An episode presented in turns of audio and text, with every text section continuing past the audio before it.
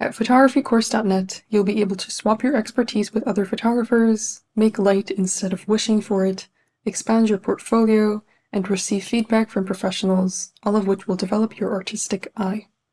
Photographycourse.net offers an abundance of premium courses and challenges for participants at every stage of their journey, from technical settings for portrait photography to landscape composition tricks to how to start your own photography business. We have everything you need to start shooting confidently. You can work at a pace that suits you. Our 52 week project challenge will provide you with the educational resources, encouragement, and support that you need to take great photographs every week. You can join us at any time as our themes are evergreen. You can also start by shooting every day and learning something new with our 365 Days of Photography course.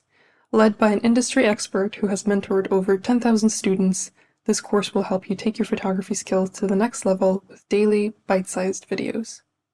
Throughout the process of learning, you'll have access to a community that will provide you with inspiration and motivation.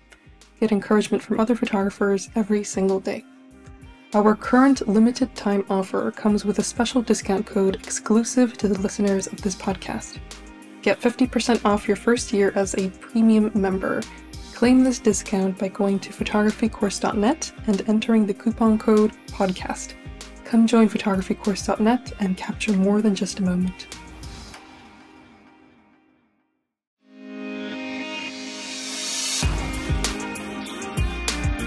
This episode is sponsored by photographycourse.net. Our 365 Days of Photography course is now live. This is an amazing opportunity for you to grow as a photographer. My teammate, Kevin LJ, has produced this course in a step by step format which is very easy to follow. He presents it in bite sized lessons, each with a practical challenge. You'll learn and practice a new aspect of photography every single day. If you've been wondering how you can improve your photography without having to commit time to long lessons, this is the course for you. We've designed each lesson to be around 5 minutes long, and you can spend as much time on the challenges as you like. There's also a friendly forum where you can share the photos you take and get constructive feedback from others on the course. Kevin's professional photography experience is extensive. He covers not only photography essentials, but also many genres of photography throughout the course you will learn far more about photography than simply how to use your camera. For our listeners, we are offering a very special discounted price of $99 instead of the launch price, which is $149. The final price will soon be $365, so make sure to take advantage of this great deal today. Go to greatbigphotographyworld.com slash 365 to claim your discount. Hello, everyone. My name is Taya, and I'm the host of Great Big Photography World podcast where we interview notable photographers in the industry, give advice on a wide variety of topics, and provide tips for beginners and professionals alike. In this episode, I talked to somebody who I've been a fan of for a very long time. Her name is Rona Keller, and she is an incredibly talented photographer who takes beautiful pictures of herself, landscapes, and other people in every season. We talk about her love for nature, how she takes sharp film photos, and much more. Please enjoy. Hey, Rona, welcome to the podcast. I'm thrilled to have you here. Please introduce yourself to the listeners. Hi, thank you so much for having me. I'm Rona. I'm from Stuttgart in the south of Germany, and I'm a photographer, obviously, who is very influenced by the seasons, I'd say. Um, I shoot both film and digital, and I would probably describe my style as diary like and documentary. And um, I've always, above all, photographed for myself, but eventually stumbled into doing photography professionally as well, um, mostly focusing on weddings, although I have recently started diving into family home stories as well. Ooh, that's very interesting. And what has that experience been like for you? It's actually brought me closer again to people, especially like during COVID, because weddings are kind of off at the moment. Well, in the winter anyway, but now that spring has rolled around, um, all the weddings are being postponed again. And so this is something I can still do and like visit people in their homes and yeah, feel a bit closer to them actually. mm, that's very interesting. I've actually I've heard a little bit about that, but I don't really know what the process is like. So people invite you to their homes and you basically just take family photos of them indoors or yes i don't know like how other people do it i just figure out my own own like way of doing it. Mm-hmm. And yeah, I just visit them at home and then document like what they're up to together basically like you can do anything like make coffee in the kitchen or um, morning rituals or routines or stuff like that it's basically about what you want to have photographed and that's what i do mm-hmm. and especially with children you can never plan anything so usually i just go there and then see what happens. mm-hmm. And documentation is a big part of my work. So I never really stage anything. Uh, same for wedding uh, documentations. It's just all very candid. Mm-hmm. Yeah, that must be very fun. And I imagine that you're good at making people feel comfortable in front of your camera if you can take documentary pictures in their homes. I hope so. I'm sure. And and how do you usually make them feel comfortable though? Do you have a specific way you do that or is it just spontaneous? This is actually something I struggled with for a long time because I never knew you had to make people comfortable. I always thought like, well, if they're like they always are, we'll get good pictures. But as it comes, most people aren't very happy to be in front of the camera which I understand, and they're like nervous and don't know what to do. So what I do is I try to tell them, remember bits and pieces of like your relationship or your like your family uh, routines and just do that. Like it's a thing you do to kiss your kid on the head or something. Just implement that in the shoot so that we get the photos that look like you and feel like you.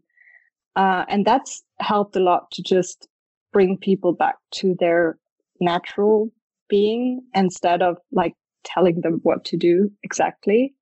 And it's worked quite well for me. Hmm. Yeah, that's a good technique. It makes sense because then you encourage them to be lost in the moment and be less aware of the camera. Yeah, definitely. Mm. And I mean, I've known you for such a long time, so I want to emphasize how happy I am to have you on this podcast because Honestly, I think you're one of the very first photographers whose work I found online. So it's an honor to have you here. I feel the same way. what camera equipment do you use? So I use a Sony a7 II with a 35 millimeter 2.8, a 55 2.0, and a 28 to 75 2.8. Wow, that's a lot of numbers. And for my film photos, I usually use a Canon AE1 with a 50 millimeter 1.4 and a Pentax Espio Mini. But since my Canon's currently broken, I've been using a Nikon FG with a 50 millimeter 1.8. But I really want to go back to the Canon. It's like the first film camera I ever used, and I'm just biased. and uh, then I have two instant film cameras as well, which is the Polaroid SX70 and an Instax wide. Mm, yeah, I have an Instax as well. I mean, it's just so satisfying to get a picture immediately, isn't it? Yeah, yeah, definitely is. it's the best, yeah. So you, as you mentioned, are into film and digital photography. Which one did you start with first? I started out with digital mm-hmm. in 2008. Well, I took the first like proper photos. I still kind of like today in 2009 but I started experimenting in 2008, and that's when I also got got my first SLR. And then I got into film photography at the beginning of 2010, so not that much later, but yeah, I started out with digital. Mm-hmm. And I'm curious to know, since you specialize in both, when do you decide to use film, and when do you decide to use digital on any given shoot? Oh, that's a difficult question. so when I started out with film photography, it was very easy for me because whenever I was like out with my friends or just doing something, I would shoot film. And this was something I think I did because I wasn't as good at editing back then. So whenever I took photos that weren't self portraits, which I was used to, I just had no idea how to edit the photos so that they would look and feel the way I wanted them to. And film just had this look to it already that was exactly what I was looking for. So that's why I chose to only use my film camera like outside of self portrait shoots or other shoots. And also it's just way quicker, like especially when I'm with my friends or family. I like to not check the photos I take afterwards so that, that we can just go on spending our time together.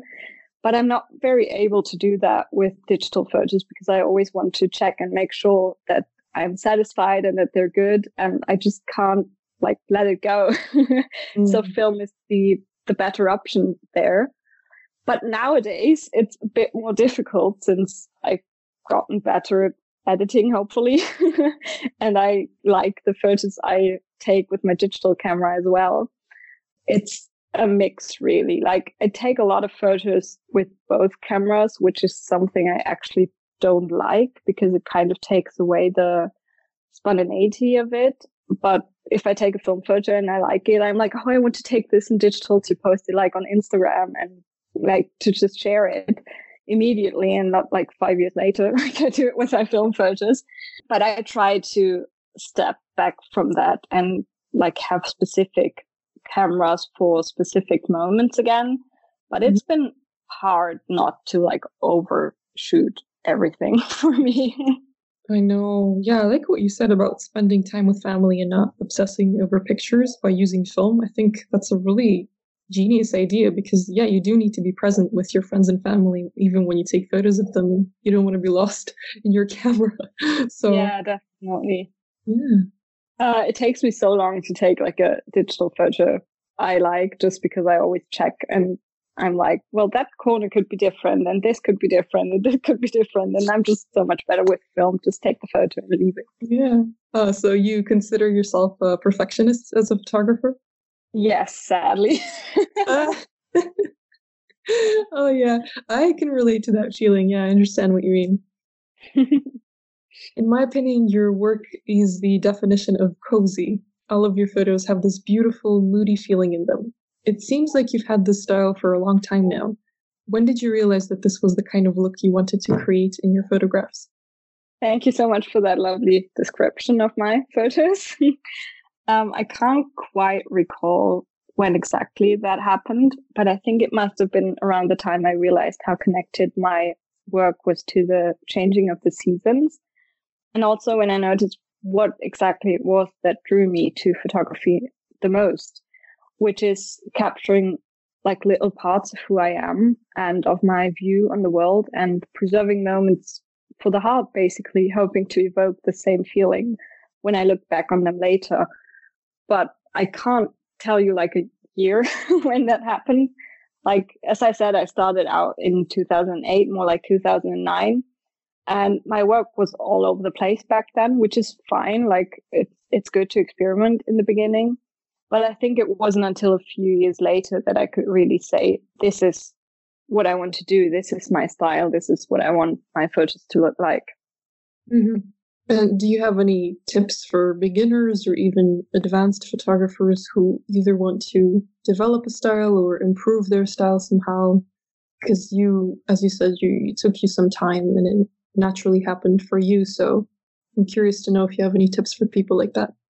Mm-hmm. So it's it's pretty different for beginners and like advanced photographers, I think, because mm.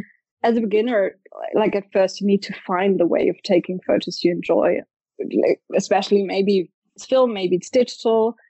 And then you just ask yourself, do you want it to be conceptual, documentary, experimental, etc.? It just all starts with how you capture something. And of course, as an advanced photographer, you hopefully already know all of that. But as a beginner, you'll learn a lot about what you might want to create by figuring out just what you like to do and maybe even what you like about other people's work. Mm-hmm. But I like as much as inspiration can help you get somewhere, please just go out and have fun. Like try out a lot, bring your camera everywhere, take a lot of photos, figure out what you enjoy creating. I think that's the best way. And I think it's what we all did in the beginning just to find our way of taking photos. Mm-hmm. Yeah, I like that. I remember when I first started as well. I mean, I struggled a lot with having a style, but I did so many different things. It's ridiculous. yeah, I know. Oh, and then also, like, when it comes to an own style that makes all of your photos work well together, of course, the editing is what brings it together for me. Like, the way of taking photos is important, but in order to have a distinct look, you need to edit your photos in a way that makes them look similar. Like you don't need to use the same editing for every photo, but it helps to just have a style throughout your like gallery and your work. And again, to find that, just experiment a lot. But there's also a lot of resources out there for like Lightroom presets and on your phone apps like VSCO and YouTube tutorials. And it also helps to just look through other people's work and figure out what it is that you like. But for both those processes, like finding out what, how you want to photograph and how your editing should look like, I find it really important not to copy other people's work. Like get inspired, definitely, but try to find your own style in all of that. Yeah, I agree with you. That's very good advice. And speaking of other people's work, what is your personal experience with that? I mean, if you need inspiration, look at other people's work, or are you afraid of doing that, or do you not prefer to, or do you prefer to just, you know, be in your own mind and be creative and come up with ideas on your own? A bit of both. I really like to look at other people's work, especially those I've been following for a few years and also seeing how they change in their work. And mostly for editing, it just helps a lot to like have something in front of your eyes mm-hmm. with like color wise and tone wise, um, where you can say, this is what I want my work to look like. So I save a lot of photos like on my phone and on Pinterest and stuff where I just like the colors uh, so I can get inspired in my own editing. PhotographyCourse.net is a place where you can find an abundance of photography inspiration in different forms like premium courses, articles, video tutorials, editing resources, and much more. We have a thriving community where you can meet new people, receive constructive criticism, and discover new ideas every single day. Here is a message from one of our top community members, Robert Morton. Hi, my name is Rob. I specialise in wildlife photography and landscape photography. I'm a member of photographycourse.net online community. I like the community because you get some fantastic ideas and some great feedback. So take your photography to the next level by clicking the link in the description. That's what I did, and I haven't looked back. If you want to join our online community, go to photographycourse.net and enter the coupon code PODCAST to get 50% off your first year as a premium member with shooting concepts, I do get inspired as well by other people's work, but I find it like more true to myself not to look too much at other people's work to find what I want to photograph because I just want to put myself into my photos and I can't my, find myself in other people's work. So that's when I usually try to step back and retreat a bit and find like back to what it is that I want to put in my work. Mm-hmm. Yeah, same here. I also feel like if I look at other people's photos too much, then I will just automatically start copying their concepts without meaning to. mm-hmm. Yeah, yeah, that happens quite quickly. And it's okay, like, don't worry about it. But I think you always, like, not you, but everyone always just needs to find back to themselves eventually. Yeah, yeah. You just need to ground yourself and spend quality time with yourself and your thoughts too to find those creative. Yeah. Yeah. you keep most of your portrait photos pretty anonymous by posing with with your back to the camera. That adds an interesting element of relatability to your work, which can be difficult to create in faceless portraits. What advice would you give to someone who wants to take beautiful faceless portraits like yours? So, faceless portraits can seem pretty anonymous, the important thing for me is that they shouldn't feel that way. So what I like to do is I basically focus on little things one can notice and identify with. For example, if you portray a person from behind, which I do a lot, the focus of the image might lie on the hair, for example, that is worn in a bun, or on the clothes that feel cozy and warm to me, or on a backpack I like that makes me want to go on adventures. And that way, the anonymity of a person being photographed from behind or a photo only showing a hand or the legs gives space to see yourself as a viewer in the image instead of seeing a specific person being portrayed. Mm-hmm. And don't get me wrong, it's not like I don't want to see people's faces. And I also take photos myself that are more meant to document who someone is, especially in my professional work, sometimes also in my personal work. But when I see photos and I don't know anything about the people who were photographed in them, maybe not even about the photographer, I often find myself being drawn to the images that don't show their faces because that way I can just spot little bits and pieces. I feel connected to myself. Mm. And I really like the thought that other people can maybe find a little piece of themselves in my work too. Our 365 Days of Photography course is the ultimate learning experience for new photographers and even those with some experience. This course, presented in bite sized lessons, teaches you step by step the essentials of photography and beyond. Get your discount code by visiting greatbigphotographyworld.com slash 365. Mm-hmm. Yeah, I like that approach very much. As you said, you can really connect to a viewer if you don't show your face. Because yeah. as you said, there are details there, atmospheres, and they can sort of, I mean, it's not like watching a film because then you see the actors' faces, but it's sort of like absorbing an atmosphere without really seeing the person's face. I don't know. I think it's a magical thing, and you do that very well. Thank you. Your film photos always look very sharp and colorful. Do you have any tips for aspiring film photographers who want to avoid blurry photos as much as possible? the number one key, I think, is practicing manual focusing, which you're kind of forced to do when you're shooting film, except for when you use those little point and shoot cameras. They yeah. do all the work for you. But like the big ones, you just need to focus on your own.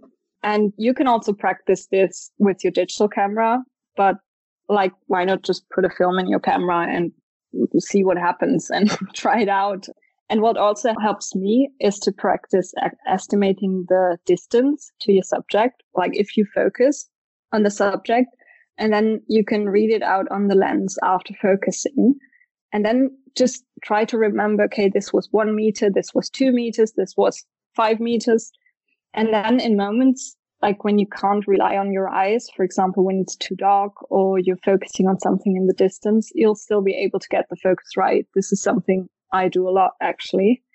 Mm. And sometimes underexposing photos can help to get a bit more contrast and mostly avoid motion blur when it's too dark and the light meter wants to use a longer shutter speed like definitely learn to work with your light meter, but also learn to ignore it from time to time, especially in situations when you should listen to your experience and your gut more than a technical device. mm-hmm. Mm-hmm. Um, for example, when it's already dark, I shoot all of my photos at an eighth of a second, even though my camera wants me to use like one or two seconds.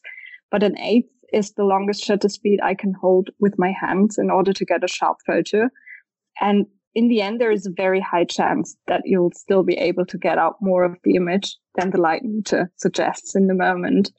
So it just helps to set like or to know the shutter speed you can still hold and then just use that when it's dark and just ignore everything else.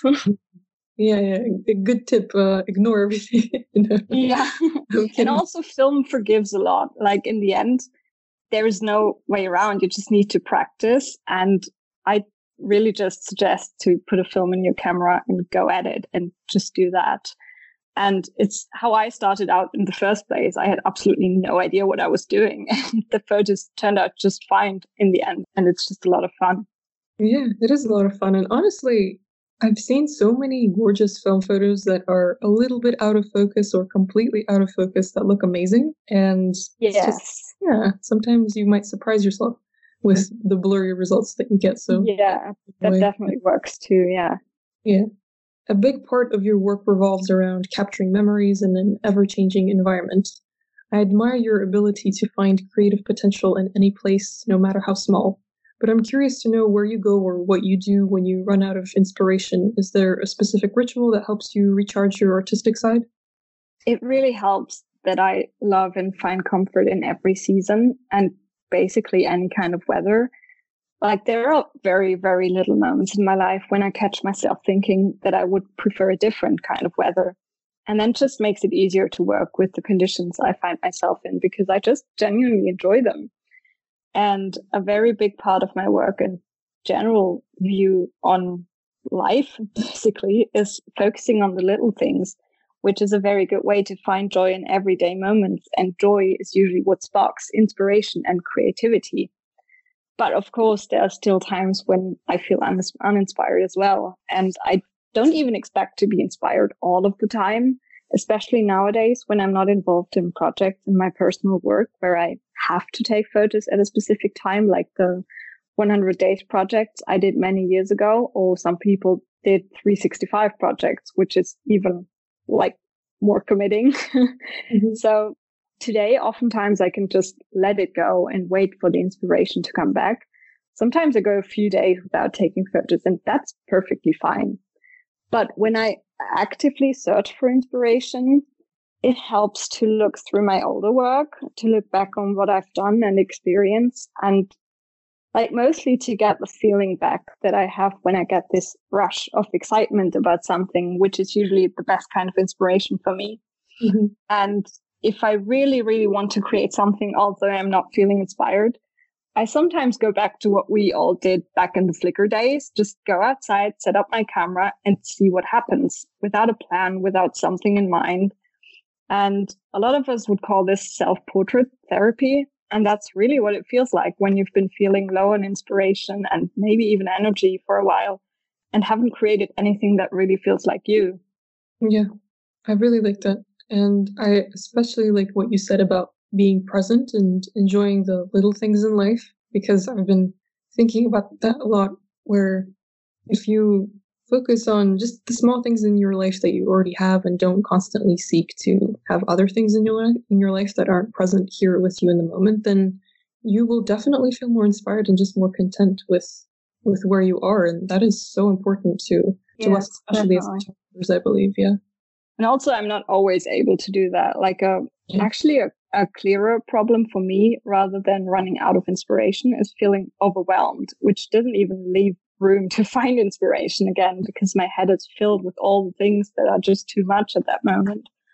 And what always helps there, or like for anything, to calm down and recharge is going outside, going to the forest or wherever I feel comfortable to just get out and see something new, try not to stress about creating and work and to dos and just find back to my connection with nature and thus hopefully also with myself. Because for me that's usually what lies at the bottom of feeling inspired and lighthearted that i just feel close to myself. Mm-hmm. yeah i like that. And i mean even if you feel uninspired or overwhelmed with inspiration in any case it does help to reconnect with who you really are and to be present as much as possible so I, I like your answer thank you you've been taking photographs for many years now as you mentioned what achievement are you most proud of I think that would be taking photos mostly for myself. Mm-hmm. Um, when I started out, that was on DeviantArt. It was a lot about uploading what people liked. And that definitely helped me grow in my work back then. But I think a more sustainable way of creative work is that at the heart of it lies what it means to you. And I think I've gotten quite good at disconnecting how I feel about something I create from how people react to it. Mm-hmm. And I love when, when others find something to launch in my work, when they feel inspired by it. But my motivation to create it in the first place is very intrinsic. And I hope to be able to always remember that and keep that up. Mm-hmm. Yeah, I think that's the best form of inspiration, intrinsic motivation, inspiration, all of that. Because if you do it from the heart, then you will probably be motivated to do that your whole life, as yeah. opposed to, you know, looking for external validation. Yeah, so, yeah, definitely. Okay, and in relation to this question, my last question for you is what is the one thing you'd like to achieve in this great big photography world? It might seem small, but it's to stay true to myself. I mm-hmm. think to never let the feeling that others are achieving so much more to me, uh, not to me, than me win, to always find back to the why of what I do. Mm-hmm. I think that's the number one thing. But if it comes to like my work and my creative outlet, I would like to focus more on bigger projects. Like I tend to let my ideas sit in the back of my head or in random notebooks because I find it hard to just take some time and focus on bringing them to life, especially when I'm busy doing my usual work, which gives me a lot of comfort. But as the saying goes, a comfort zone is a beautiful place, but nothing ever grows there. Mm-hmm. And I would like to quote the author here, but sadly, I don't know who originally said this. but yeah, I've been wanting to, for example, to create a place for my film memories that is not just an Instagram feed for years. I used to have a film diary on Tumblr where I put together film photos and words I had written about a specific time in my life in kind of little blog posts, which gave me so much joy. But when I ran out of scans back then and life kind of got in the way, I just stopped doing that and never picked it up again. But I can't really let it go. There's something about it I still feel the need to do. And I think I have to work out what that is. And maybe even a photography book, which I've been thinking about for years. Mm-hmm. And it's it's funny because I would describe myself as someone who is particularly drawn to haptic analog mediums. Yet most of the work I create is digital. Even my film photos end up being scans I share online. and sometimes the amount of photos I've created that I have on my laptop and on various sites on the internet can feel quite overwhelming. And I think putting a selection together in one place helps to just grasp what I've created and what means the most to me in my own work. So I think creating something I can just hold in my hands as a finished product would be lovely. Yeah, it would be amazing to see a book that you made. That would be incredible. I hope I'll make myself sit down and do that at some point. you should. You should absolutely do that because if you keep thinking about it, and I'm referring to the blog posts on Tumblr as well, then you should definitely pursue it somehow. Yeah, I need to find a way to do that. You're right. Absolutely. And those are really beautiful answers to the last question. I like especially what you said about staying true to yourself because I don't think it's a small thing. I think it's the most important, yeah. really, because yeah. because if you stay true to yourself, then you will be less inclined to compare yourself to other people, especially other photographers, and that's also very important. So it's a, it's mm-hmm. a beautiful answer. Thank you for sharing that. I think it just like it feels very big for me, of course, but like this great big photography world just feels obviously a lot bigger than myself. Yeah. And I tend to lose myself while comparing myself to others, tend to lose myself in this big world. And when I try to come back to like what it is that really matters to me, it's just always to make myself happy and to be happy with my own work. And that's, yeah, that's why I said that. Like, of course, it's not small, but it feels mm-hmm. small in the, in the grand scheme of the photography world or the world in general because yeah. it's just about myself. yeah, I understand what you mean. Yeah, yeah, yeah. Yeah, I think a lot of people can relate to the feeling of comparing themselves to others and then you feel like you're not doing enough as a photographer or you're doing too much or you're in the wrong yes, industry, yeah. you know. But then at the end of the day, of course, what matters most is you staying staying true to yourself. So mm-hmm. yeah. Yeah. Well, Rona, thank you for such a, an incredible conversation. I'm so glad that I finally got to meet you virtually and talk to you about your passions. And thank you for sharing so many incredible stories with me. Thank you. this was my first time hearing Rona's voice and getting to know more about her story as a photographer, and I had so much fun, and I hope you did too. I really believe that we can take beautiful photographs in every season, even in the winter if some of us aren't fans of winter and that there's so much potential in the little things in life and in being present in the moment. See you next week. There's a simple reason why photographycourse.net is the highest rated photography community in the world. It's because the people who use it made it that way. Why not join us right now? Improve your skills, get exposure, and discover an exciting new world of photography. While you're at it, claim your special discount code by going to photographycourse.net and entering the coupon code PODCAST to get 50% off your first year as a premium member.